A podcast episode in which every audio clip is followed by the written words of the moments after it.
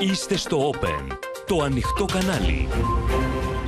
Φίλε και καλησπέρα σας. Είμαι ο Νίκος Τραβελάκης και πάμε να δούμε μαζί τα νέα της ημέρας στο κεντρικό δελτίο ειδήσεων του Open που αρχίζει αμέσως τώρα. Διπλή επίθεση Ερντογάν σε Ελλάδα και Αμερική. Προσπαθεί να μπλοκάρει δικαστικά τον Ιμάμογλου για να μην είναι υποψήφιος πρόεδρος.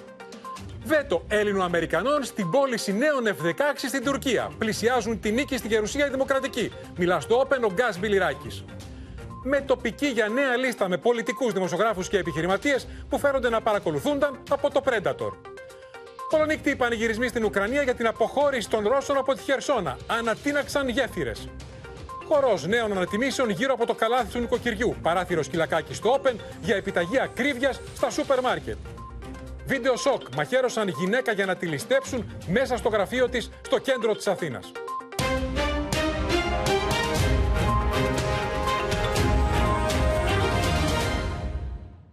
Ακόμα μεγαλύτερες φωτιές στο πολιτικό σκηνικό ανάβει, κυρίες και κύριοι, η νέα λίστα που έρχεται στο φως με άλλα 38 πρόσωπα που φέρονται να παρακολουθούνταν από ενιαίο κέντρο Predator Rape.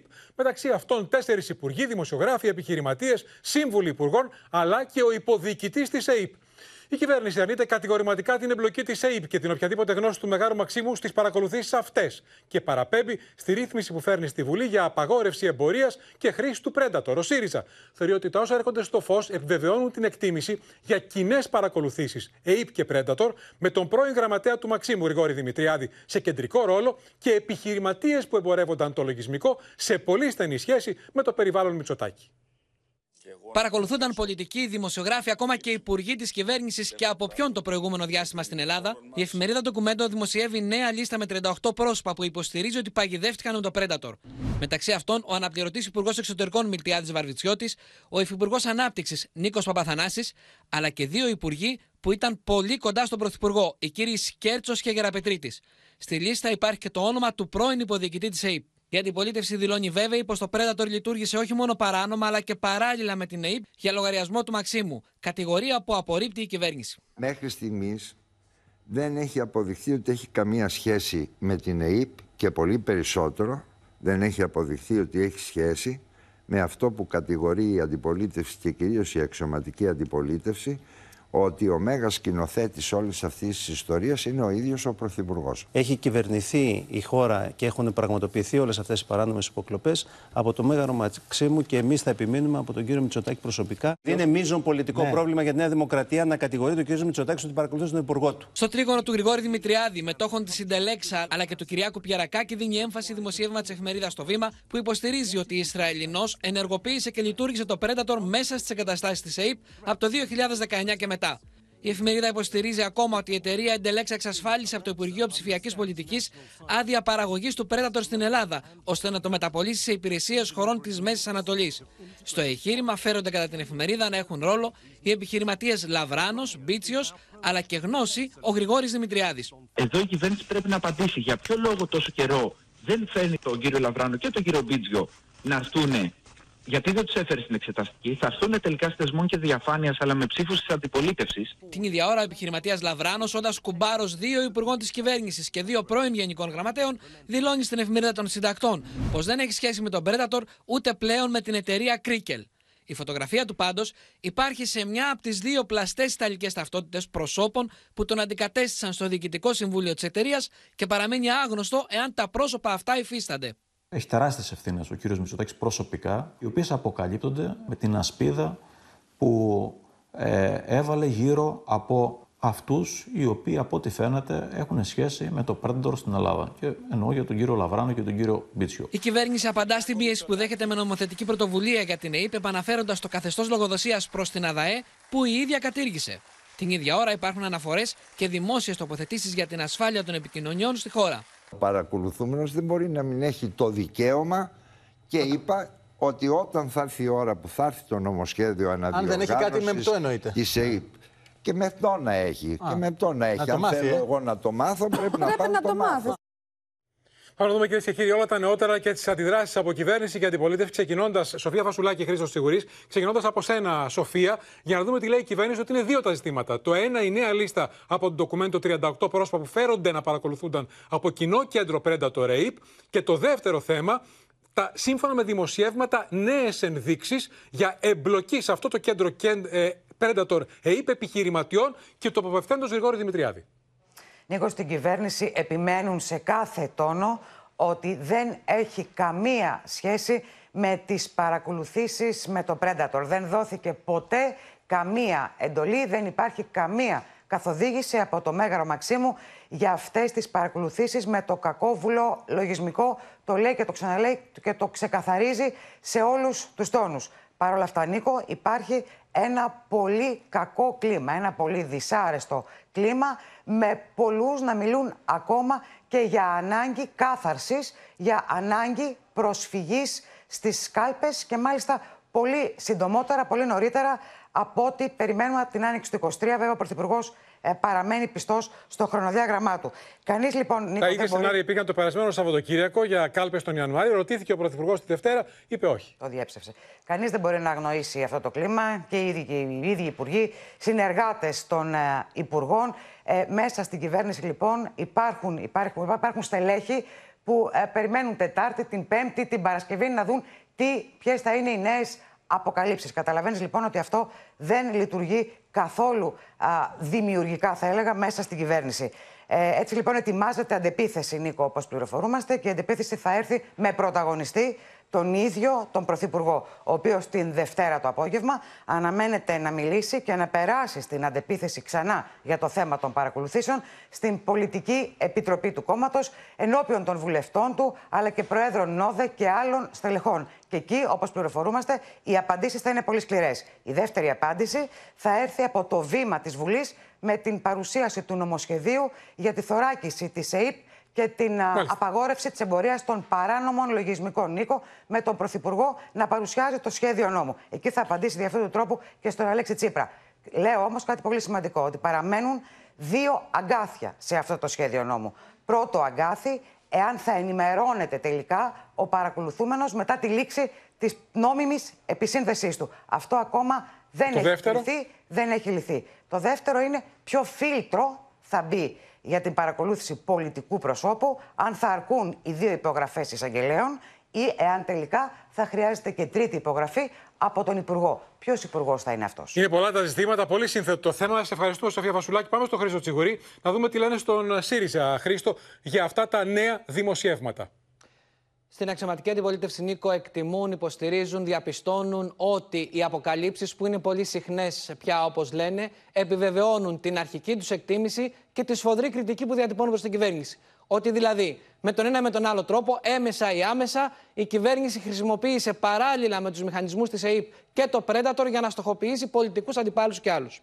Υποστηρίζουν ότι οι πολιτικές εξελίξεις δεν είναι πλέον στα χέρια του Πρωθυπουργού και της κυβέρνησης. Ότι δεν θα καθορίσει η κυβέρνηση το χρόνο των εκλογών, το χρονικό ορίζοντα που τη απομένει, αλλά οι εξελίξεις που είναι πάρα πολύ πυκνές. Κυρίως οι αποκαλύψεις. Γι' αυτό και θέτουν θέματα για το αν παρακολουθήθηκε από την ΕΕΠ υπουργός ή όχι, αν είναι σε θέση ο Πρωθυπουργός να το επιβεβαιώσει.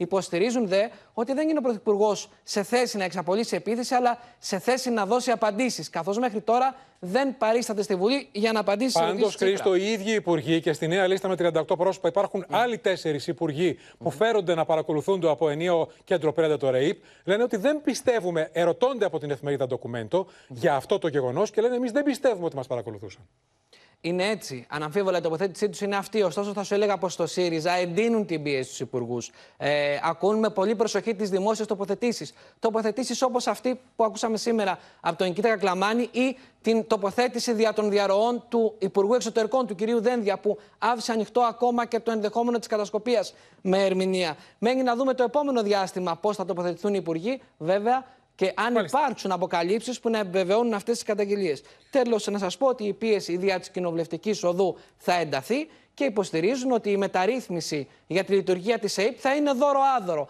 Αν δεν οδηγήσει στους λόγους, στο να μάθουμε για ποιους λόγους παρακολουθήθηκε ο Νίκος Ανδρουλάκης. Ή αν είναι στάχτη στα μάτια, όπως λένε, για τον επόμενο που θα σκεφτεί να παρακολουθήσει πολιτικό αρχείο. Το βέβαιο είναι ότι οδεύουμε προς τις εκλογές σε ένα πολιτικό κλίμα που μυρίζει μπαρούτι όλο και περισσότερο. Να σε ευχαριστήσουμε και σε έναν Χρήστο Τσιγουρή και να πάμε τώρα, κυρίες και κύριοι, να δούμε τις εξελίξεις στο θρίλερ των Αμερικανικών εκλογών.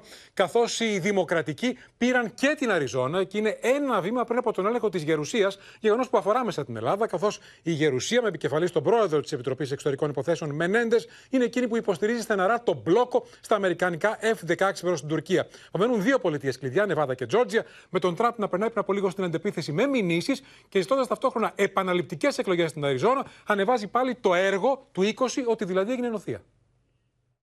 CNN projects Senator Mark Kelly wins re-election in Arizona. That means Democrats and Republicans now have won 49 Senate seats each. Ένα βήμα πριν τον πλήρη έλεγχο της Γερουσίας φαίνεται πως είναι η Δημοκρατική καθώς η επικράτηση του Μαρκ Κέλλη στην Αριζόνα είναι σχεδόν βέβαιη. But Democrats are closer than Republicans to winning Senate control right now.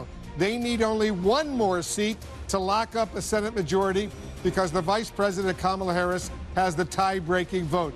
Εάν οι Δημοκρατικοί κερδίσουν και στην Εβάδα, θα διατηρήσουν τον έλεγχο της Γερουσίας ανεξαρτήτως της έκβασης του επαναληπτικού γύρου στη Τζόρτζια στις 6 Δεκεμβρίου. Πρόκειται για ένα τεράστιο πλήγμα στον Ντόναλτ Τραμπ και για μια ανατροπή κόντρα στις προβλέψεις που είχαν κάνει λόγο για κόκκινο κύμα. Στην Εβάδα πάντως έχει μικρό προβάδισμα ο ρεπουμπλικανός υποψήφιος Άνταμ Λάξαλτ έναντι της Δημοκρατικής Κορτές Μάστο.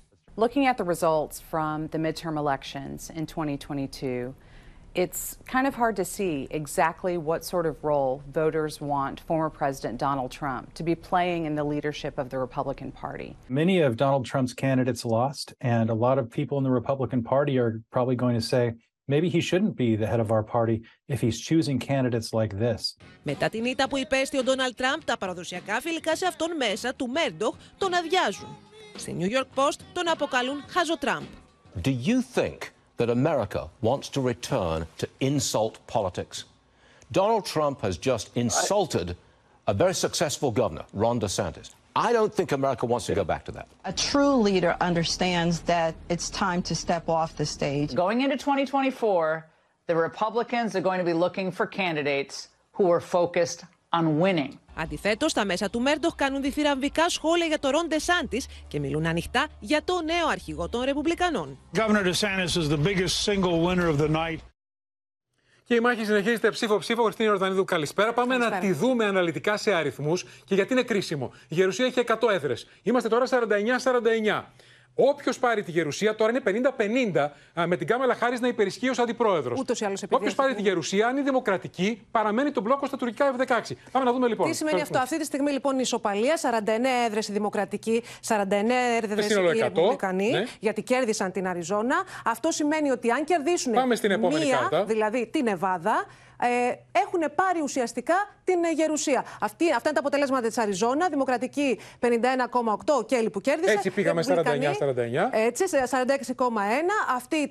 Αυτό είναι που έκανε, έδωσε και. το προβάδισμα. Και πάμε λοιπόν στην Εβάδα και στην Τζόρτζια. Ερωτηματικό, ερωτηματικό. Στην Τζόρτζια η αλήθεια είναι ότι αν κρυθεί από την Εβάδα δεν το χρειάζονται καν οι δημοκρατικοί. Πάμε... Θα έχει επαναληπτικές εκλογές 6 Δεκεμβρίου. Πάμε στην Εβάδα τώρα στο θρίλερ. Πάμε στην Εβάδα. Εκεί λοιπόν είναι στήθος-στήθος μάχη πραγματικά στην ψήφο. Ε, από τις 800, ε, έχουν 862 ψήφους διαφορά. Ε, προηγείται, η αλήθεια είναι, ο Ρεπουμπλικανός, αλλά πάρα πολύ λίγο. Ε, απομένουν άλλες 100.000 ψήφοι να ε, μετρηθούν. Είμαστε στο 48,4 και στο 48,5%. Άρα, ο Ρεπουμπλικάνος είναι 862 ψήφους μπροστά της, υποψηφ... της υποψήφιας των Δημοκρατικών και έχουμε 110.000 ψήφους να μετρηθούν. Ναι, και υπάρχει η κομιτεία Κλάρκ που μπορεί να δώσει το προβάδισμα στην Δημοκρατική. Και μέσα σε αυτό το κλίμα, πριν από λίγο, ξαναχτύπησε ο Τραμπ. Ο Τραμπ χτύπησε με τη γνωστή του ρητορική. Οι εκλογές ε, πρέπει να επαναληφθούν. Πρόκειται για μια απάτη, για μια εκλογική νοθεία. Πρέπει να προκυρηθούν άμεσα νέες εκλογές στην Αριζόνα. Αλλά αυτά φυσικά στο Truth Social, και στο μήνυση από τον του Τραμπ, αποκαλύπτει η Washington Post. Έκανε μήνυση για να μπλοκάρει την κλήτευσή του στο Καπιτόλιο, Νίκο. Βέβαια, φαίνεται ότι πείθει όλο και λιγότερους από το ίδιο του το κόμμα, διότι βλέπουμε και τα φιλικά του είδαμε και στο ρεπορτάζ, μέσα ενημέρωσης να τον χτυπούν, να τον ηρωνεύονται και να νιώθει ο Τραμπ όλο και πιο βαριά την ανάσα του Ντεσάντης, που είναι το ανερχόμενο αστέρι των Ρεπουμπλικάνων και σάρωσες στι εκλογές. Σας ευχαριστήσουμε, Χριστίνη Ιορδανίδου. Θα πούμε και στη συνέχεια.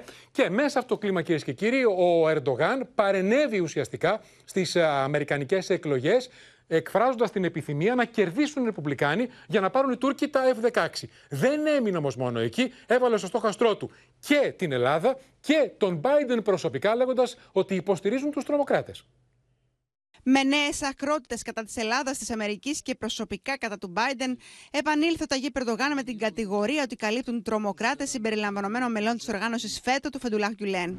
Τον Γκιουλέν τον προφυλάσσει και τον κρύβει ο Biden. Ο πρόεδρος της Τουρκίας, μιλώντας σε δημοσιογράφου κατά την επιστροφή του από το Ουσμπεκιστάν, κατήγγειλε την Ελλάδα πως φιλοξενεί πάρα πολλούς Γκιουλενιστέ οι οποίοι διαφεύγουν στην Ευρώπη και υποστηρίζει τις τρομοκρατικές κουρδικές οργανώσεις μέσω του περίφημου στρατοπέδου του Λαβρίου, όπως το χαρακτήρισε. Υπάρχουν κάποιες αναταραχές που μας προκαλεί η Ελλάδα στον αγώνα κατά της τρομοκρατίας. Ειδικά αυτό το θέμα της κατασκήνωσης Λαβρίου δεν είναι κάτι που μπορούμε να το καταπιούμε εύκολα. Η Τουρκία, πέραν αυτού του που πρέπει να λέει κάθε ηγέτης σε μια χώρα, κάνει και μια καταχρηστική άσκηση αυτού του δικαιώματος, θεωρώντας ότι είναι ουμπεράλε. Δηλαδή, όπως λέγανε κάποτε στην ναζιστική Γερμανία. Δηλαδή, ότι είναι πάνω από όλους. Ότι τα δικά μου δικά μου και τα δικά σας δικά μου.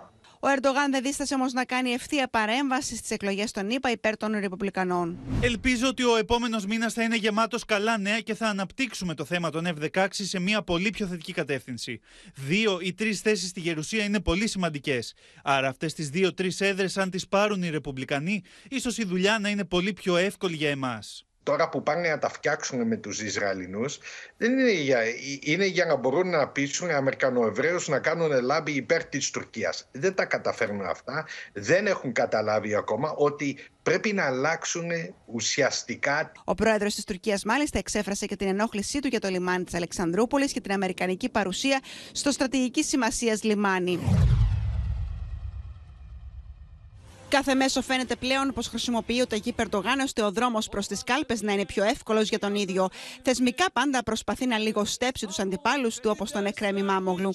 Ο δήμαρχος της Κωνσταντινούπολης απειλείται με ποινή στέρησης των πολιτικών δικαιωμάτων του για τέσσερα χρόνια, με αφορμή δηλώσεις που είχε κάνει το 2019 για τις δημαρχιακές εκλογές. Εν τω μεταξύ, με μια οργισμένη ανάρτησή του, ο εισηγητής του Ευρωπαϊκού Κοινοβουλίου για την Τουρκία, αναφερόμενος στη δίκη του Εκρέμι Μάμογλου, κάνει λόγο για εργαλειοποίηση της δικαστικής εξουσίας στην Τουρκία Τουρκία για πολιτικούς σκοπούς.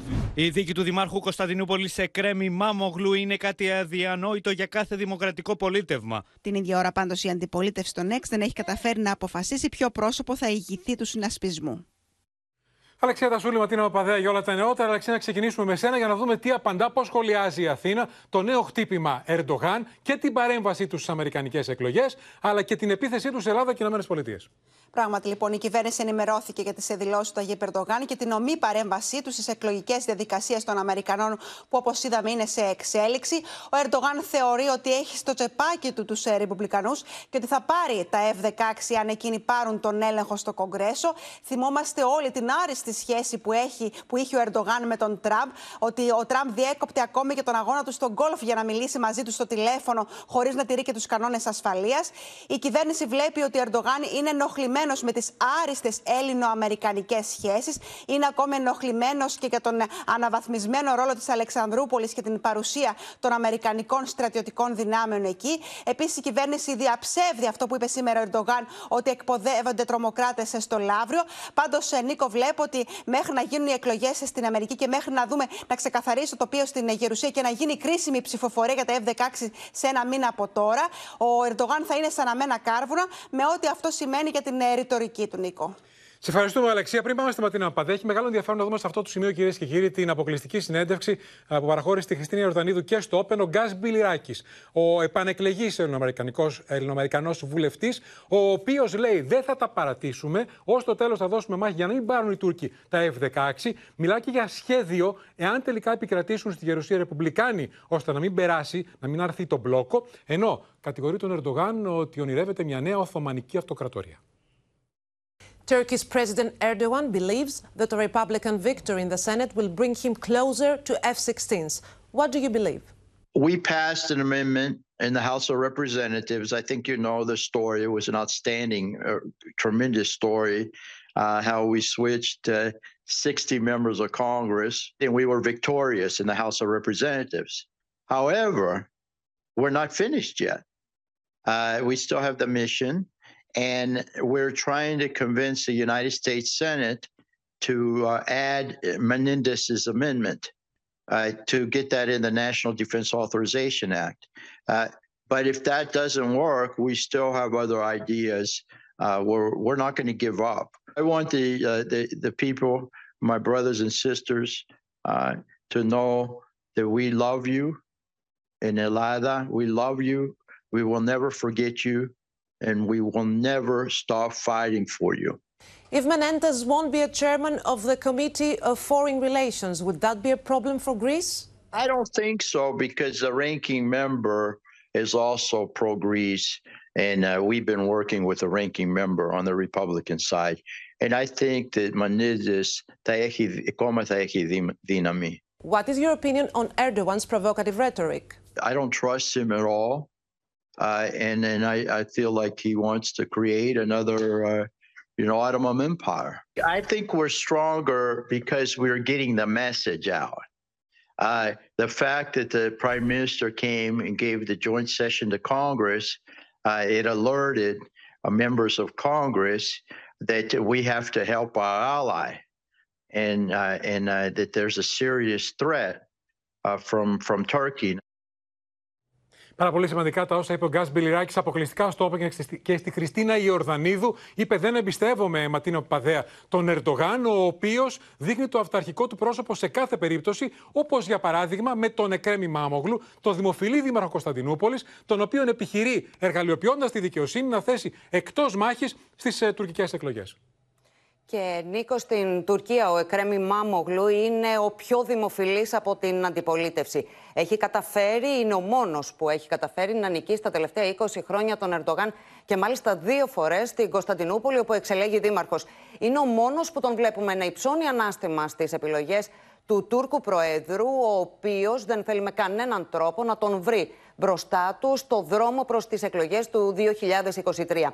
Προσπαθεί λοιπόν ο Ταγί Περντογάν με κάθε τρόπο, όπως είπες και εσύ, χρησιμοποιώντας ε, τη δικαιοσύνη, να βγάλει τον ε, Ιμάμογλου εκτός στίβου μάχης για να μην μπορέσει να θέσει υποψηφιότητα. Το ίδιο εξάλλου, κάτι αντίστοιχο, προσπαθεί να κάνει και με τον Κίλιτς Ντάρογλου, αρχηγό της αντιπολίτευσης, ο οποίος όμως ταυτόχρονα, και αυτό είναι το παράδοξο, είναι και η μοναδική ελπίδα του Ερντογάν να τον έχει απέναντί του ως αντίπαλος στις εκλογές. Και αυτό γιατί; Το άλλο πρόσωπο που απειλεί τον Ερντογάν είναι ο Μανσούρ Γιαβάς, δήμαρχος ε, της ε, Άγκυρας. Ε, προέρχεται, προερχόμενος από την ακροδεξιά, έχει την υποστήριξη της Αξενέρ και μπορεί να κόψει ψήφους από το εθνικιστικό περιβάλλον του Μπαχτσελή ηγέτη των Γκρίζων Λύκων. Και όλα αυτά ε, με αφορμή την στημένη κατηγορία κατά του Ιμάμογλου ότι εξύβρισε τον Υπουργό Εσωτερικών Σοηλού. Πάλι ανεβλήθη χθες η δίκη του για τον Δεκέμβριο, αλλά ο εισαγγελέας πρόλαβε και έκανε εισήγηση για τετραετή στέρηση των πολιτικών δικαιωμάτων του Ιμάμογλου με αυτή την ευκαιρία. Και γνώριστε ότι ο Ιμάμογλου πολύ πρόσφατα υποστήριξε τον Απόστολο Τζιτζικώστα στο τουρκικό μπλοκ όταν του απαγόρευσαν οι Τούρκοι να μπει στη Σμύρνη. Να σε ευχαριστήσουμε, Ματίνα Παπαδέα. Και επίσης έχει μεγάλο ενδιαφέρον το αυστηρό μήνυμα που στέλνει στην Τουρκία από, τα, από τη Σαουδική Αραβία, ο αρχηγός των ελληνικών όπλων δυνάμεων, στρατηγός Φλόρο. Εκεί βρέθηκε η απεσταλμένη του Όπεν, η Γεωργία Γαρατζιώτη, και μάλιστα κατέγραψε εικόνες από τους ελληνικούς Patriot. Έχουμε δώσει Patriot στη Σαουδική Αραβία και τους έχουν εκεί σε μυστική τοποθεσία. Μήνυμα στην Τουρκία ότι οι ένοπλες δυνάμεις είναι έτοιμες και ικανές έστειλε από τη Σαουδική Αραβία μπροστά στην ελληνική πυροβολαρχία Patriot ο αρχηγός ΓΕΘΑ στρατηγός Κωνσταντίνος Φλόρο. Η αποφασιστικότητά μας να μην παραχωρήσουμε ούτε ένα κόκο χώματος, να μην παραχωρήσουμε ούτε μία σπιθαμία ελληνικού εδάφους σε οποιονδήποτε επιβουλεύεται αυτά τα οποία έχουμε. Ξέρουμε και πώς θα το κάνουμε, ξέρουμε και πότε θα το κάνουμε. Αν χρειαστεί λοιπόν να μην έχει κανένας καμία αμφιβολία ότι θα το κάνουμε. Εύχομαι να μην χρειαστεί. Το Open συνοδεία του Σαουδαραβικού στρατού βρέθηκε στη μυστική τοποθεσία που έχουν αναπτυχθεί ελληνικοί Patriot στην περιοχή Γιαμπού. Βρισκόμαστε στην περιοχή που έχει αναπτυχθεί το ελληνικό πυραυλικό σύστημα Patriot σε ένα πολύ συγκεκριμένο πλαίσιο παροχής ασφάλειας των ενεργειακών υποδομών της χώρας, λειτουργώντας ως αντιεροπορική ομπρέλα. Προσωπούμε τη χώρα μας σωστά σε μια ξένη γη, αλλά εκπροσωπούμε την δύναμη των ελληνικών ενόπλων δυνάμεων. Οι συνθήκες είναι πολύ διαφορετικές. Ε, η συνεργασία είναι πάρα πολύ καλή με τους Σαουδάραβες. Μαθαίνουμε να επιχειρούμε 24 ώρες το 24ωρο, 7 μέρες την εβδομάδα, δοκιμάζοντας και τους εαυτούς μας και το σύστημα. Απέναντι στις τουρκικές προκλήσεις, η Ελλάδα σφυριλατεί συμμαχίες με χώρες κλειδιά της Ανατολικής Μεσογείου και του Αραβικού κόσμου, με σκοπό τη δημιουργία ενός Ανατολικού αμυντικού τόξου απέναντι στον αναθεωρητισμό της Τουρκίας. Η συνεργασία λοιπόν εκπέμπει ένα μήνυμα σταθερότητας και ασφάλειας και αυτό είναι το ζητούμενο εξάλλου και για τις δύο χώρες. Σταθερότητα, ασφάλεια και εκφραγή σε κάθε είδους αναθεωρητισμό από όπου και να προέρχεται. Ελλάδα και Σαουδική Αραβία θα ανανεώσουν την αμυντική τους στρατιωτική συνεργασία και για πρώτη φορά το ΡΙΑΤ θα στείλει δυνάμεις του για να συμμετάσχουν στην Ελληνοαιγυπτιακή Αεροναυτική Άσκηση Μέδουσα που θα ξεκινήσει στις 21 Νοεμβρίου στη Μεσόγειο. Πάμε τώρα να δούμε κυρίες και κύριοι τη μεγάλη ανατροπή στα μέτωπα του πολέμου στην Ουκρανία μετά την αποχώρηση των Ρώσων από τη Χερσόνα και την ανακατάληψή της από το Κίεβο, από τα Ουκρανικά στρατεύματα. Ολονύκτιοι οι πανηγυρισμοί στην πόλη αλλά και σε όλη την Ουκρανία. Θα δούμε εικόνες, θα δούμε εικόνες από την ανατείναξη γεφυρών στον Δνήπερο. Το μεγάλο ερώτημα είναι ποιο θα είναι το επόμενο βήμα του Πούτιν. Υπό τον ήχο του εθνικού ύμνου της Ουκρανίας και με τα χρώματα της σημαίας να φωτίζουν το κέντρο της Χερσόνας, κάτοικοι ξεχύθηκαν στους δρόμους μέχρι αργά το βράδυ. Χερσόν, центральна площадь. 28 μπριγάδα. Έστησαν χορούς για να γιορτάσουν την οπισθοχώρηση των ρωσικών δυνάμεων. Вдячність нашим ЗСУ, наші хлопці неймовірні. Слава Богу, слава ЗСУ, слава нашій Україні. Αλλά και στο Κίεβο, Ουκρανοί βγήκαν στου δρόμου για να πανηγυρίσουν την προέλαση του στρατού στη Χερσόνα, την πρώτη πόλη που κατέλαβαν οι ρωσικέ δυνάμει πριν από 8 μήνε. Για τον Βολοντίμιρ Ζελένσκι είναι μια ιστορική ημέρα. Прилітає з Херсона!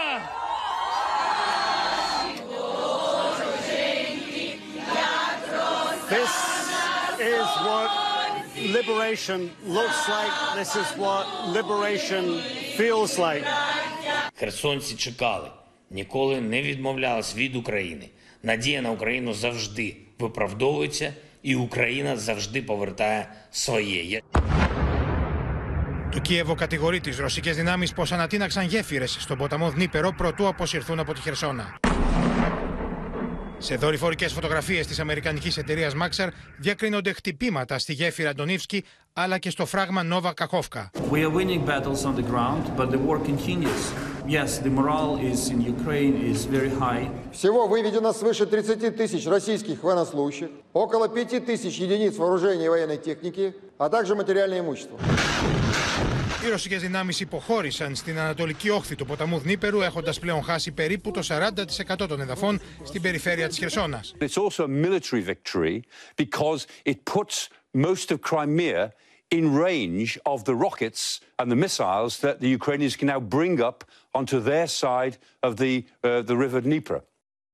Να δούμε τα νεότερα και από τα δύο μέτωπα. Χριστίνα Ιορδανίδου και Θανάση Αυγερινό στη Μόσχα. Χριστίνα, να ξεκινήσουμε από σένα. Νέες εικόνες μέσα από τη Χερσόνα και νέες πληροφορίες από το στρατόπεδο Ζελένσκι. Νέες συγκλονιστικές εικόνες που έρχονται από το CNN που μπήκε στην απελευθερωμένη πόλη. Οι κάτοικοι, αν και λένε ότι δεν έχουν νερό να πληθούν, αν δεν και δεν λένε ότι παγώνουν γιατί σα Μπορούμε να ακούσουμε και ήχο από τους πανηγυρισμούς. Τραγουδούν, φωνάζουν. Ναι. Τραγουδούν, φωνάζουν, εορταστική ατμόσφαιρα, δάκρυα χαράς και αυτό καταγράφει το CNN που μπήκε μέσα στην απελευθερωμένη πόλη. Δεν τους νοιάζει καθόλου που παγώνουν και δεν έχουν νερό να πληθούν. Δεν τους νοιάζουν οι αντίξωες συνθήκες. Λένε πως δεν είναι πλέον σκλάβοι. Αυτά καταγράφει το CNN σε αυτές τις συγκλονιστικές εικόνες που βλέπουμε στις οθόνες μας. Τώρα, την ίδια στιγμή το Υπουργείο Άμυνας της Ουκρανίας ανακοινώνει ότι ανακατέλαβαν 11 οικισμούς στο Λουγκάνσκ. Αλλά βεβαίως παραδέχεται το Υπουργείο Άμυνας της Ουκρανίας ότι σε αυτό το σημείο ήταν πιο προετοιμασμένοι οι Ρώσοι. Ήταν πολύ πιο προετοιμασμένοι σε αυτήν την περιοχή. Τώρα, την ίδια στιγμή ε, στην Χερσόνα ε, ε, είδαμε και την εθνική αστυνομία, όπως και τις μυστικές υπηρεσίες που βλέπουμε σε αυτήν τη φωτογραφία. Χριστίνα Δονίδου, σε ευχαριστούμε. Πάμε στη Μόσχα και στο Θανάση Αυγερινό. Για να δούμε, Θανάση, το μεγάλο ερώτημα είναι τι κρύβει η υποχώρηση των Ρώσων, η αποχώρησή τους από τη Χερσόνα; Αδυναμία στρατιωτική, κίνηση τακτικής, με το βλέμμα να στρέφεται στη Ζαπορίσια. Καλησπέρα από τη Μόσχα. Στα ρωσικά μέσα ενημέρωσης, όπως είναι φυσικός, συνεχίζεται η συζήτηση για την απόσυση 30.000 περίπου Ρώσων στρατιωτών από τη βορειοδυτική Χερσόνα και για τον φερόμενο ως επόμενο στόχο του στρατού του Κιέβου, που άπαντε σχεδόν εκτιμούν ότι θα είναι πιθανότατα το μέτωπο στο Ζαπαρόζιε. Οι τοπικοί ρωσόφωνοι ηγέτες ανακοίνωσαν ότι η πόλη του Ενεργοντάρ, που βρίσκεται ακριβώς δίπλα στον πυρηνικό σταθμό του Ζαπαρόζιε και η αριστερή όχθη του Δνήπερου γενικότερα είναι πολύ καλά οχυρωμένοι και ότι εκεί προφανώς θα εξελιχθούν οι, επί, οι επικείμενες μάχες, θα επιχειρηθεί δηλαδή για πολλωστή φορά να διασχίσουν οι Ουκρανικές δυνάμεις τον ποταμό Δνήπερο που είναι ένα φυσικό σύνορο και να επεκταθούν, να αποθήσουν τους Ρώσους από την λεγόμενη αριστερή όχθη. Ε, ίσως υπονοώντας ε, κάτι από αυτές τις μάχες και από τη συζήτηση που γίνεται για την ε, περιβόητη χειμερινή επιχείρηση που ε, γράφεται παντού ότι ετοιμάζεται από τη Ρωσία, ο πρώην πρόεδρος και πρώην πρωθυπουργός ο Δημήτρη Μετβέντεφ έγραψε ότι η Ρωσία θα συνεχίσει να υπερασπίζεται τους πολίτες της και να επαναφέρει ιστορικά της εδάφη. Ε, είπε ότι η ιστορία της Ρωσίας έχει δείξει ότι ξέρει να αντιμετωπίζει ισχυρούς εχθρούς και συμμαχίες, υπονοώντας προφανώς την καταστροφή του Ναπολέοντα και του Χίτλερ και βέβαια αναφέρθηκε με πολλά υπονοούμενα αυτή η φράση ότι ακόμη η Ρωσία δεν έχει χρησιμοποιήσει όλο της το οπλοστάσιο και δεν είναι θέμα καλοσύνης γράφει ο ο αντιπρόεδρος αυτή τη στιγμή του, Γενικού, του, συγγνώμη, του Συμβουλίου Ασφαλείας της Ρωσίας ότι όλα θα έρθουν στην ώρα τους. Ε, να αναφέρουμε μια πληροφορία που έρχεται από την Τουρκία. Ναι, ναι. Η Μόσχα έκλεισε την Αζωφική για όλα τα πλοία που έχουν φορτωθεί εκτός ε, Ρωσίας και βέβαια βρίσκεται στον αέρα η συμφωνία για τα σιτηρά. Υποτίθεται ότι ο Ερντογάν εξέφρασε την επιθυμία να μεσολαβήσει και πάλι για να παραταθεί. Όμως προς το παρόν δεν υπάρχει συμφωνία για μετά τις 19 Νοεμβρίου. Σημαντική η εξέλιξη. Σας ευχαριστήσουμε, Θανάση Ευγενινέ. Πάμε τώρα, κυρίε και κύριοι, στο μέτωπο της οικονομίας και στο νέο χορό ανατιμήσεων έξω από το καλάθι του σούπερ μάρκετ, γύρω από το καλάθι, κυρίως σε τρόφιμα αλλά και σε άλλα βασικά προϊόντα. Το πρωί εδώ στο Όπεν, ο αναπληρωτής Υπουργός Οικονομίας, ο Θόδωρος Κυλακάκης, μιλώντας στην Ευλαμπία Ρεύη και στο Γιώργο Σιαδήμα, άφησε ορθάνυχτο το ενδεχόμενο για σούπερ μάρκετ pass. Για μια επιταγή ακρίβειας δηλαδή για τα σούπερ μάρκετ. Δεν έχουν τέλος οι ανατιμήσεις στα βασικά είδη διατροφής, στις μετακινήσεις και τα μεταφορικά που έχουν βάλει φωτιά στους οικογενειακούς προπολογισμού. Βλέπω ότι κάθε φορά που ψωνίζω θα πληρώσω περισσότερα. Οι τιμές στις περισσότερες κατηγορίες τροφίμων κατέγραψαν νέα αύξηση σύμφωνα με το δίκτυο τιμών καταναλωτή που ανακοίνωσε η Ελστάτ, ενώ συγκριτικά με τον Οκτώβριο του 2021 η αύξηση σε γαλακτοκομικά και αυγά ήταν 24,2%, ψωμί και δημητριακά 19,3%, κρέατα 17,3% και λάδια 16,6%. Υπάρχουν τα προϊόντα που χρειαζόταν ενέργεια, δηλαδή ψυγείο μέσα, τα προϊόντα αυτά πέρανε αύξηση φωτιά. Όποια ήταν δηλαδή και δεν είχαν. Αναδεικνύει κάτι που δεν έχει υποθεί. Ψυγείο, δεν ήταν τόσο μεγάλη αύξηση. Αυξήσεις καταγράφηκαν και σε προϊόντα που βρίσκονται για δεύτερη εβδομάδα στο καλάθι του νοικοκυριού. Ενδεικτικά το ψωμί φρατζόλα στις 2 Νοεμβρίου κόστιζε 1 ευρώ και 12 λεπτά και στις 9 Νοεμβρίου 1 και 41. Το ψωμί του τόστα από 1,30 σκαρφάλωσε στο 1 και 44, χοιρινό συσκευασμένο από 4,75 πήγε στα 4,97 και τα ψάρια κατεψυγμένα από 5,88 στα 5 ευρώ και 97 λεπτά. Σύμφωνα με ιδιοκτήτες σούπερ μάρκετ, δεν μπορούν να απορροφήσουν τις αυξήσεις που κάνουν οι προμηθευτές τους. Αν ο δημοσιονομικός χώρος προέλθει από μια αποκλιμάκωση ε, των τιμών του αερίου, Ναι. παράδειγμα όπως αυτή που γίνεται, αυτό σημαίνει ότι θα χρειαστεί λιγότερη βοήθεια στον ηλεκτρισμό. Μάλιστα. Αυτό μας Μια που αφήνει είπα- χώρο Αυτά. για τα σούπερ Μια που μάρκετ είπατε- ή Κάνατε παρέμβαση. για τα καύσιμα. Εάν ταυτόχρονα έχεις άνοδο των καυσίμων, θα πας στα καύσιμα. Άρα κοιτάτε Αν δεν και τα έχεις δύο. άνοδο των καυσίμων, προφανώς θα πας Άρα στα κοιτάτε και σούπερ τα μάρκετ. δύο. Όπως λένε οι καταναλωτές, δυσκολεύονται να αντιμετωπίσουν τις διαρκείς ανατιμήσεις και αναζητούν τις προσφορές. Πήγα και στη λαϊκή, ας πούμε, να δω και εκεί έχεις προσφορές. Δηλαδή, ψάχνεις προσφορές. Την Τετάρτη θα κατατεθεί η νέα λίστα των σούπερ μάρκετ για το καλάθι του νοικοκυριού. Και το ζήτημα είναι ο Στέφανος Σίσκο μαζί μας. Στέφανε, καλησπέρα. Πού κοιτάζουμε για να ξέρουμε αν θα έρθουν ανατιμήσει ή όχι, στην καθημερινή τιμή φυσικού αερίου και ρεύματος. Διότι τροφοδοτούν τις ανατιμήσεις. Και έχεις νεότερα. Ακριβώς και κοιτάμε καθημερινά τις τιμές. Χθες έπεσε για πρώτη φορά μετά από πάρα πολύ καιρό κάτω από τα 100 ευρώ η Μεγαβατόρα. Καλή είδηση. Από τις καλύτερες Να δούμε αν θα φρενάρει για τι ανατιμήσει όμως. Πάμε να δούμε τα στοιχεία. Να δούμε τι έχει γίνει τους τελευταίους μήνες και πόσο έχει πέσει η τιμή του φυσικού αερίου.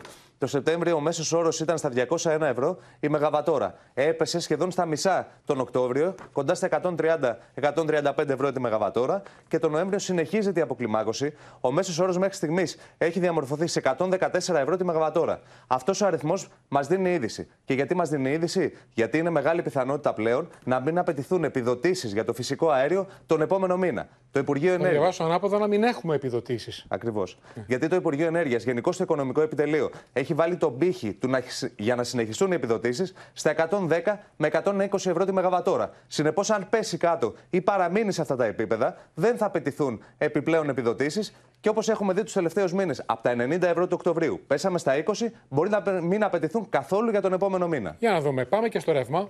που συμπαρασύρονται φυσικά από την πτώση στο φυσικό αέριο. Εδώ βλέπουμε το Σεπτέμβριο είχε φτάσει στα πάρα πολύ ψηλά επίπεδα των 416 ευρώ τη Μεγαβατόρα. Έπεσε πάρα πολύ τον Οκτώβριο, σχεδόν στα μισά, στα 232 ευρώ τη Μεγαβατόρα. Και τον Νοέμβριο συνεχίζει την πτώση. Είμαστε στα 192 ευρώ τη Μεγαβατόρα. Εδώ δεν υπάρχει καμία σκέψη να αποσυρθούν οι επιδοτήσεις. Απλά έχουμε δει ότι οι προβλέψεις έχουν πέσει έξω των παρόχων ε, υπάρχουν διαφορές δηλαδή με το πώς διαμορφώθηκε με τις εκτιμήσεις των παρόχων και αυτή τη διαφορά θα έρθει να τη μαζέψει είτε προς τα πάνω είτε προς τα κάτω ο νέος νέος μηχανισμός που στείνεται για την απορρόφηση των υπερκερδών.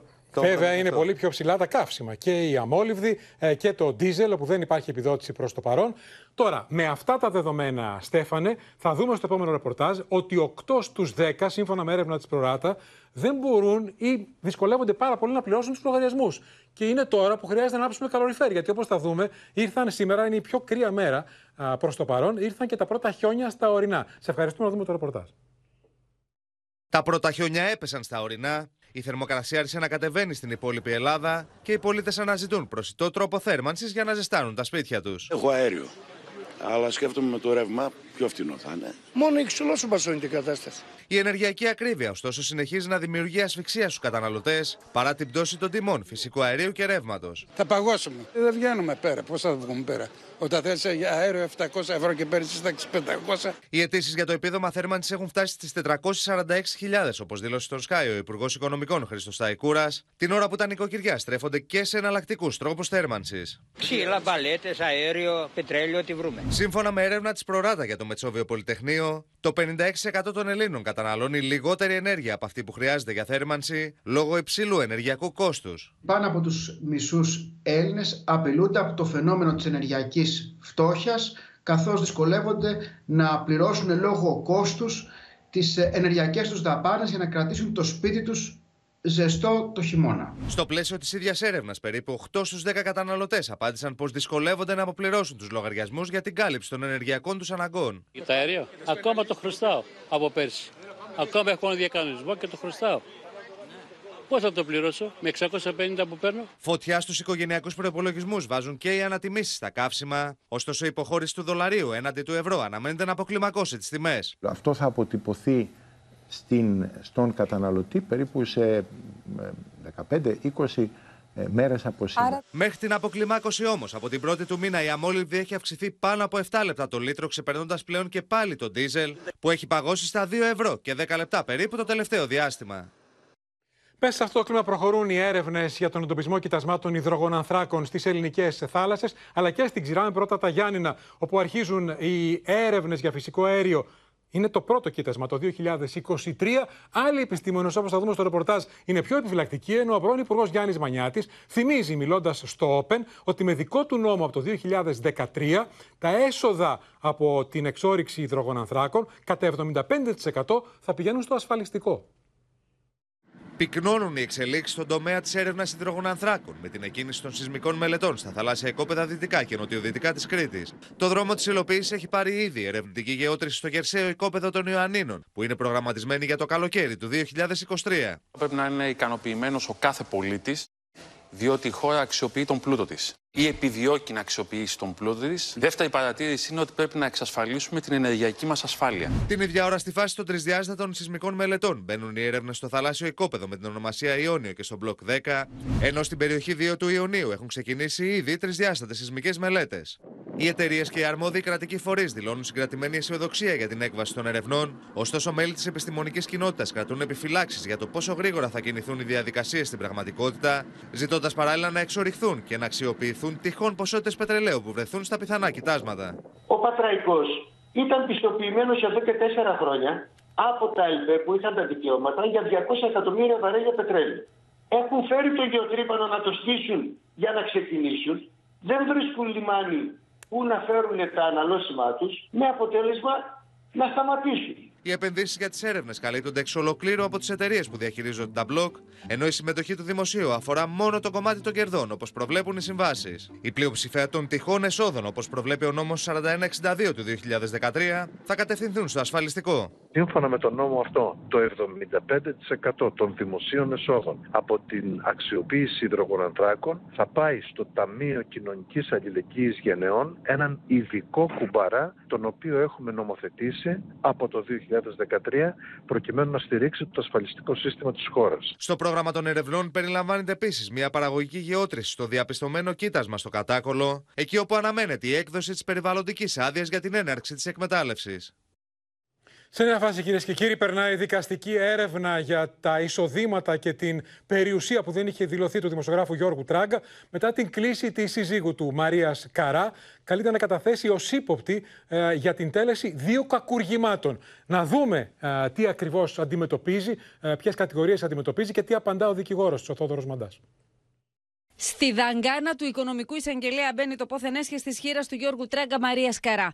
Μετά τον έλεγχο που διενεργείται για την τεράστια ακίνητη περιουσία σε Ελλάδα και εξωτερικό με τα 17 ακίνητα και τη Ράβδους Χρυσού, η οικογένεια Τράγκα είναι αντιμέτωπη και με δεύτερο δικαστικό μέτωπο. Εγώ, κοιτάξτε. Είμαι και αυτό διότι στο πόρισμα της αρχής για το ξέπλυμα βρώμικου χρήματος φαίνεται ότι η χείρα του εκδότη έχει αποκρύψει περιουσιακά στοιχεία ύψους 30 εκατομμυρίων ευρώ από την μη υποβολή ποθενές και στην τελευταία πενταετία και των ανακριβών δηλώσεων από το 2012 έως το 2016. Θα της δοθεί θεσμικά η δυνατότητα να εισφέρει στην προκαταρκτική διαδικασία το σύνολο των στοιχείων και εγγράφων από τα οποία βίαστα προκύπτει ότι από την πλευρά της δεν υπάρχει καμία απολύτως παρατυπία ή παρανομία. Αν και η χείρα του Γιώργου Τράγκα καλείται να καταθέσει με την ιδιότητα του υπόπτου για τα κακουργήματα της μη υποβολής ποθενέσχε και της ανακριβούς δήλωσης, η ίδια δηλώνει άγνοια για την έρευνα που διενεργείται σε βάρος της. Δεν έχει λάβει καμία απολύτως κλήτευση για να εμφανιστεί στην προκαταρκτική διαδικασία και μέχρι αυτή τη στιγμή καμία κατηγορία δεν της έχει γνωστοποιηθεί. Σύμφωνα με το πόρισμα της αρχής για το ξέπλυμα βρώμικου χρήματος, κάθε χρόνο η κυρία Καρά φέρεται να απέκρυπτε 3 εκατομμύρια ευρώ. Πριν από μερικούς μήνες, η ανεξάρτητη αρχή είχε παγώσει την τεράστια περιουσία του δημοσιογράφου, που περιλαμβάνει ακίνητα στις πιο κοσμοπολίτικες περιοχές όπως Μύκονο, Πολιτεία, Μονακό, Παρίσι, Σαν Τροπέ, Ουάσιγκτον και Μαϊάμι. Και είναι πολλά τα ερωτήματα για την υπόθεση αυτή. Πάμε στο αστυνομικό δελτίο, κυρίες και κύριοι, και στην επίθεση ληστών ε, στο κέντρο της Αθήνας, με θύμα μια γυναίκα, μια υπάλληλο καταστήματος που αντιστάθηκε. Κατέγραψε σοκαριστικές εικόνες η κάμερα του κλειστού κυκλώματος. Οι δύο ληστές δεν δίστασαν να τη μαχαιρώσουν στα πλευρά πολλές φορές. Προσέξτε, οι εικόνες ε, απομακρύνεται καλύτερα τα παιδιά από την τηλεόραση. 8.30 το βράδυ στο κέντρο της Αθήνας. Σε λίγα δευτερόλεπτα, η υπάλληλος του καταστήματος, η οποία κάθεται στο γραφείο της, θα ζήσει τον απόλυτο εφιάλτη. Δύο άνδρες εισβάλλουν στο κατάστημα κρατώντας μαχαίρι. Η υπάλληλος αρχικά φοβισμένη απομακρύνεται. Στη συνέχεια όμως και αφού ο ένας από τους δύο ληστές ήδη ψάχνει το γραφείο, η γυναίκα αντιστέκεται. Έκανε χειρουργείο πόσες ώρες. Είναι σε δύσκολη φάση. Θα μπορούσε να κάλυψα να ήταν ληστεία με φόνο. Οι δύο ληστές αρπάζουν τη γυναίκα από τα ρούχα, την τραβούν για να απομακρυνθεί από το γραφείο της και ο ένας από τους δύο ληστές που κρατά το μαχαίρι την καρφώνει στα πλευρά και την πλάτη. Και ο ένας από τους δύο τη μαχαίρωσε στα πλευρά στο πλάι με αποτέλεσμα να τρυπήσει πνεύμονα και να ταλαιπωρηθεί πάρα πολύ κοπέλα και θα ταλαιπωρηθεί για τρει-έξι μήνες τουλάχιστον.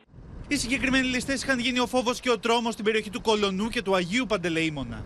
Σιγά τους πιάσανε γιατί ήταν και ένας αστυνομικός που περνάγε τυχαία από εκεί πέρα εκτός υπηρεσίας και είδε περίπου το σκηνικό του, ακολούθησε, είδε το αυτοκίνητο που μπήκαν ο ένας και ο άλλος έφυγε από τα πόδια. Μάλιστα, η υπάλληλος η οποία νοσηλεύεται ακόμα εκτός κινδύνου είχε έρθει αντιμέτωπη με ένοπλους ληστές ξανά 15 μόλις ημέρες πριν. Το θέμα η ανθρώπινη ζωή ότι έχει ξεφυλιστεί πλέον σε αυτή, την, σε αυτή την περιοχή. Και πριν από 15 μέρες πάλι είχαμε ληστεία. Με πιστόλι πήρε χρήματα, ευτυχώς δεν έκανε τίποτα. Η κοπέλα δεν αντιστάθηκε, δεν τη χτυπήσανε, όλα καλά. Α πήραν μόνο χρήματα. Οι δύο άνδρες οι οποίοι συνελήφθησαν μετά την κινητοποίηση της Υποδιεύθυνσης Ασφάλειας Αθηνών και του Τμήματος Ασφαλείας Κολονού οδηγήθηκαν στον εισαγγελέα ενώ κατηγορούνται και για άλλες τέσσερις ληστείες στο κέντρο της Αθήνας. Αδιανόητα σκληρότητα η επίθεση των ληστών μαχαίρωσαν τη γυναίκα για λίγα ευρώ.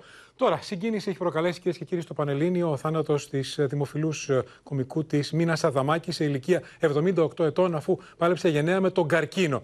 Σήμερα, στο Open στη Μαρία Παπαδή, μιλούν συμπροταγωνιστές της ε, Μίνας Αδαμάκη και από τις τηλεοπτικές της σειρές, Τρεις Χάριτες, Δίσεξα Μαρτίν, Safe Sex, αλλά και από την ελεύθερη σκηνή. Ήταν ιδρυτικό μέλος με τον Σταμάτη Φασουλή, την Άννα Παναγιοτοπούλου και άλλους πολύ γνωστούς κομικούς. Εγώ ήμουν η πιο κοντή από τις αδερφές μου. Είχα την πιο αργή ανάπτυξη από τις τρεις. Και πάντα τη ζήλευα γιατί φαντάζομαι στα μάτια μου δεσποινίδες. Χαρισματική ηθοποιός, με αμεσότητα, φινέτσα και ευαισθησία, η Μίνα Αδαμάκη, που έχασε χθες τη μάχη με τον καρκίνο στα 78 της χρόνια, άφησε ανεξίτηλη τη σφραγίδα της στο θέατρο και την τηλεόραση. Μας κοιτάνε από παντού, βρε παιδάκι μου. Μα αυτό είναι ο αντικειμενικό μας σκοπός, βρε Ειρήνη μου. Έλα, βρε Ειρήνη μου, χαλάρωσε, άφησε τον εαυτό σου έτσι ελεύθερο. Αν αφήσω τον εαυτό μου ελεύθερο, θα, θα σας διαολοστείλω και θα φύγω. Παθιασμένη με την τέχνη της και άνθρωπος με ξεχωριστή ευγένεια, ήθος, δύναμη και χιούμορ, κατέκτησε το πλατή κοινό μέσα από την εμβληματική τηλεοπτική σειρά των Μιχάλη Ρέπα Θανάση Παπαθανασίου Τρεις Χάριτες, που άφησε εποχή. Στην αρχή της καριέρας μου υπήρξαν τέσσερις γυναίκες, πέντε θα έλεγα με την Ελβίρα Τυράλη, Τρεις Χάριτες και η Φεμπέκ, που πραγματικά ό,τι είμαστε το δημιούργησαν αυτές. Μόνο που φώναζε το όνομα Όλγα, ο τρόπος που φώναζε την αδερφή της όταν πάθαινε πανικό, διότι ήταν και πιο πανικόβλητη από τις τρεις αδερφές, αυτό είναι για μένα η μήνα. Ένας πανικόβλητος μπόμπυρα θηλυκού γένους. Ποτέ δεν φανέρωνε αυτό που την πονάει. Ήταν κάτι το οποίο το θαύμαζα να μην θέλει να επιβαρύνει τους γύρω της. Ήταν τρομακτικά αξιοπρεπής. Μαρία μου δεν είναι κατάσταση αυτή. Γι' αυτό τύθηκα έτσι. Γι' αυτό δεν το καλό μου το φουστάνι. Γι' αυτό το κοτοπίθαρο. Είναι μεγάλη απώλεια. Γιατί ήταν μια εξαιρετική ηθοποιός, εξαιρετικός άνθρωπος. Το πόσο ωραία περάσαμε τρία χρόνια που παίχτηζα με τις τρεις χάριτες και τι ωραία που περάσαμε στα παρασκήνια από τις πρόβες. Όλο χαρά ήμασταν. Τι τα βάζα ως ηθοποιό. Μακάρι να είχα όλοι τα προσόντα που είχε η μήνα. Με αφετηρία το θέατρο τέχνης και αργότερα ιδρυτικό μέλος της θρηλυκής ελεύθερης σκηνής, διήνυσε μια λαμπρή θεατρική διαδρομή με σημαντικούς σταθμούς, συνεργαζόμενοι με σπουδαίους σκηνοθέτες όπως ο Κούνο, ο Βολανάκης, ο Βουτσινάς, ο Ευαγγελάτος, αλλά και πολλούς νεότερους. Ένας δικός μου άνθρωπος. Περπατήσαμε μαζί χιλιόμετρα στη σκηνή και στη ζωή, χαρές, λύπες, αγωνίες. Για μένα θα είναι πάντα η Μινούλα. Έτσι που ήταν μικρή το δε μας και με αυτή τη χαρακτηριστική φωνή δεν πήγαινε το μυαλό σου, τη δύναμη, μου έδινε πολλές φορές δύναμη και μια βαθιά αξιοπρέπεια. Χαίρεσαι τα δόντια σου κι όλες το γιουρντάνια. Μα εγώ έχω νιάτα και ομορφιά, τιμή και περηφάνεια. Η Μίνα Δαμάκη θα μείνει αλυσμόνητη για την χαρά που πρόσφερε και τις μαγικές στιγμές της τέχνης της. Η Μίνα ήταν μια μεγάλη γυναίκα μικρή. Είχε μια ψυχή παιδική που αυτό τα έκανε όλα σαν αφρό.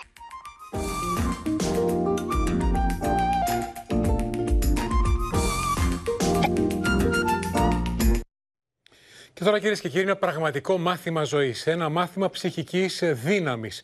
Ο λόγος για έναν άντρα 66 ετών που διαγνώστηκε πριν από ένα χρόνο με μεταστατικό καρκίνο στο τελευταίο στάδιο. Αύριο ετοιμάζεται να τρέξει στο μαραθώνιο της Αθήνας. Και τι λέει στο Open, Ό,τι δεν σε σκοτώνει, σε κάνει πιο δυνατό. Το όνομα του Χρήστο Αποστολάκου είναι συνώνυμο της θέλησης για ζωή. Και το μήνυμα είναι ότι δεν με σκοτώνει μπορεί να με κάνει πιο δυνατό. Πέρσι διαγνώστηκε με μεταστατικό καρκίνο. Ένα χρόνο μετά στέλνει το πιο ηχηρό μήνυμα με την απόφασή του να τρέξει στο μαραθώνιο της Αθήνας μαζί με την κόρη του. Πέρσι διαγνώστηκα με καρκίνο τετάρτου σταδίου μεταστατικό στο πνεύμονα, στο ύπαρ και στον εγκέφαλο. Ε, ακολούθησα μια πάρα πολύ καλή πορεία στη θεραπεία. Δεν έχει φύγει τελείως η νόσος, αλλά είναι υπό έλεγχο. Δεν επέτρεψε ποτέ στο φόβο να τρέξει στο πλάι του, όπως λέει στην πρωινή εκπομπή του Open τώρα μαζί με την Ευλαμπία Ρεύη και τον Γιώργο Σιαδήμα. Ο καρκίνο νικέται και μπορεί να νικηθεί και υπάρχουν πάρα πολλές περιπτώσεις, ακόμα και από τέταρτο βαθμού, που έχουν γυρίσει πίσω. Αλλά χρειάζεται βέβαια μια ριζική αλλαγή στάσης. Να αλλάξω τα πάντα στη ζωή μου. Άσκηση, εγώ βγαίνω και τρέχω 5 χιλιόμετρα κάθε μέρα. Τρέχει πάνω από τρεις δεκαετίες και αύριο στο μαραθώνιο θέλει να δώσει κουράγιο σε χιλιάδες ανθρώπους που βρίσκονται στην ίδια θέση με αυτόν. Να μην το βάζουν ποτέ κάτω. Όταν διαγνώστηκε ο καρκίνος, διπλασίασα το τρέξιμο, γιατί ξέρω ότι ένα πολύ ισχυρό ανοσοποιητικό είναι η καλύτερη αναχέτηση για τον κύριο Κάπα, για τον καρκίνο. Η μπλούζα είναι τρέχουμε Ε, γιατί αντέχουμε και νικάμε. Και αυτό που αισθάνεται τρέχοντας είναι ότι μαζί με τα χιλιόμετρα αφήνει πίσω του όλες τις δυσκολίες. Μια αληθινή υπόκριση, ένα χειροκρότημα στον άνθρωπο αυτό που τρέχει αύριο στο μαραθώνιο. Τώρα, πάμε να δούμε τα νεότερα για τον πόλεμο που έχει ξεσπάσει και στο α, Facebook αλλά και στο Twitter. Με τον Zuckerberg, με τον Elon Musk, με τις απολύσεις αλλά και το νέο σκάνδαλο με τον θεωρούμενο ως βασιλιά των κρυπτονομισμάτων. Είναι 30 ετών και έχασε σε 5 μέρες 16 δισεκατομμύρια δολάρια. Και τι του έμεινε, τι έμεινε από την περιουσία του, ένα δολάριο. You make a million dollars, and we were able to do that every weekday. So every weekday you made a million dollars in profit just from doing that. That's right. Αυτός είναι ο Σαμ Μπάκαμ Φριντ, σε ηλικία 30 ετών, ο ιδρυτής και διευθύνων σύμβουλος της FTX, του τρίτου μεγαλύτερου χρηματιστηρίου κρυπτονομισμάτων στον κόσμο. Οδήγησε την εταιρεία τους σε αίτηση πτώχευσης και ο ίδιος είδε την τεράστια περιουσία του να χάνεται, καθώς δεν μπόρεσε να καλύψει την τρύπα των 8 δισεκατομμυρίων δολαρίων. Things really took a turn for FTX after a deal to sell the exchange to its top rival went south. Now, Bankman Fried also faces his own personal financial troubles as the CEO, who was once valued at $26 billion, has lost nearly all of his wealth in just a matter of days. Η κατάρρευση της εταιρείας κρυπτονομισμάτων προκαλεί τρικυμία στη βιομηχανία που έχει χάσει ήδη 2 τρισεκατομμύρια δολάρια κεφαλαιοποίησης από τη στιγμή που βρισκόταν στο αποκορύφωμα της επιτυχίας της. I thought it was very, very secure. I have lost almost a couple million dollars. I am probably never going to trust any exchange anymore. Uh, I'm only going to keep money in my hard wallet. Μάλιστα, ο Αμερικανός πρώην Υπουργός Οικονομικών Λάρι Σάμερς σύγκρινε την κατάρρευση της αυτοκρατορίας του Φρίντ με το σκάνδαλο της Έντρον. Την ίδια ώρα, μέσα ενημέρωσης αναφέρουν πως ο Elon Musk προειδοποίησε τους υπαλλήλους του πως το ενδεχόμενο της χρεοκοπία δεν έχει φύγει από το τραπέζι. Σύμφωνα με τους New York Times, οι υπάλληλοι του Twitter ενημερώθηκαν πως οι οικονομικές προβλέψεις είναι δυσίωνες. Ξανά στις ΗΠΑ, εν μέσω του θρίλερ με τις ενδιάμεσες Αμερικανικές εκλογές, η Φλόριντα είναι αντιμέτωπη και με τροπική καταιγίδα, πέντε νεκροί. Η τροπική καταιγίδα Νικόρ πλήττει τις ακτές της Φλόριντα. Οι άνεμοι πνέουν με ταχύτητα 150 χιλιόμετρα την ώρα. Δρόμοι έχουν μετατραπεί σε σαρωτικούς χυμάρους. Η κακοκαιρία προκαλεί εκτεταμένες ζημιές στις υποδομές. Τουλάχιστον πέντε άνθρωποι έχουν χάσει τη ζωή τους μέχρι στιγμής. By those outer tentacles of Nicole, that debris behind me is keeps splashing up and over. Look at our drone. Η στάθμη του νερού έχει ανέβει με αποτέλεσμα τα ορμητικά νερά να καταστρέψουν σπίτια. The water's coming right up to the windows, and it was like a, it sounded just like a freight train just going by, and it never stopped. It never ended. Η κακοκαιρία δημιουργεί τεράστια προβλήματα στην ηλεκτροδότηση. Πάνω από 330.000 σπίτια και επιχειρήσεις δεν έχουν ρεύμα. Good morning. As of 10 a.m., Tropical Storm Nicole is located roughly 210 miles east of West Palm Beach and is moving west at 12 miles per hour. Αεροδρόμια, σχολεία αλλά και θεματικά πάρτα έχουν κλείσει ενώ οι αρχές διέταξαν να εκενωθεί το Μάρα Λάγκο του Ντόναλντ Τραμπ. Η κακοκαιρία όμως κάνει την επέλασή της και στη Βενεζουέλα. Οι αρχές προειδοποίησαν τους κατοίκους να παραμείνουν στα σπίτια τους.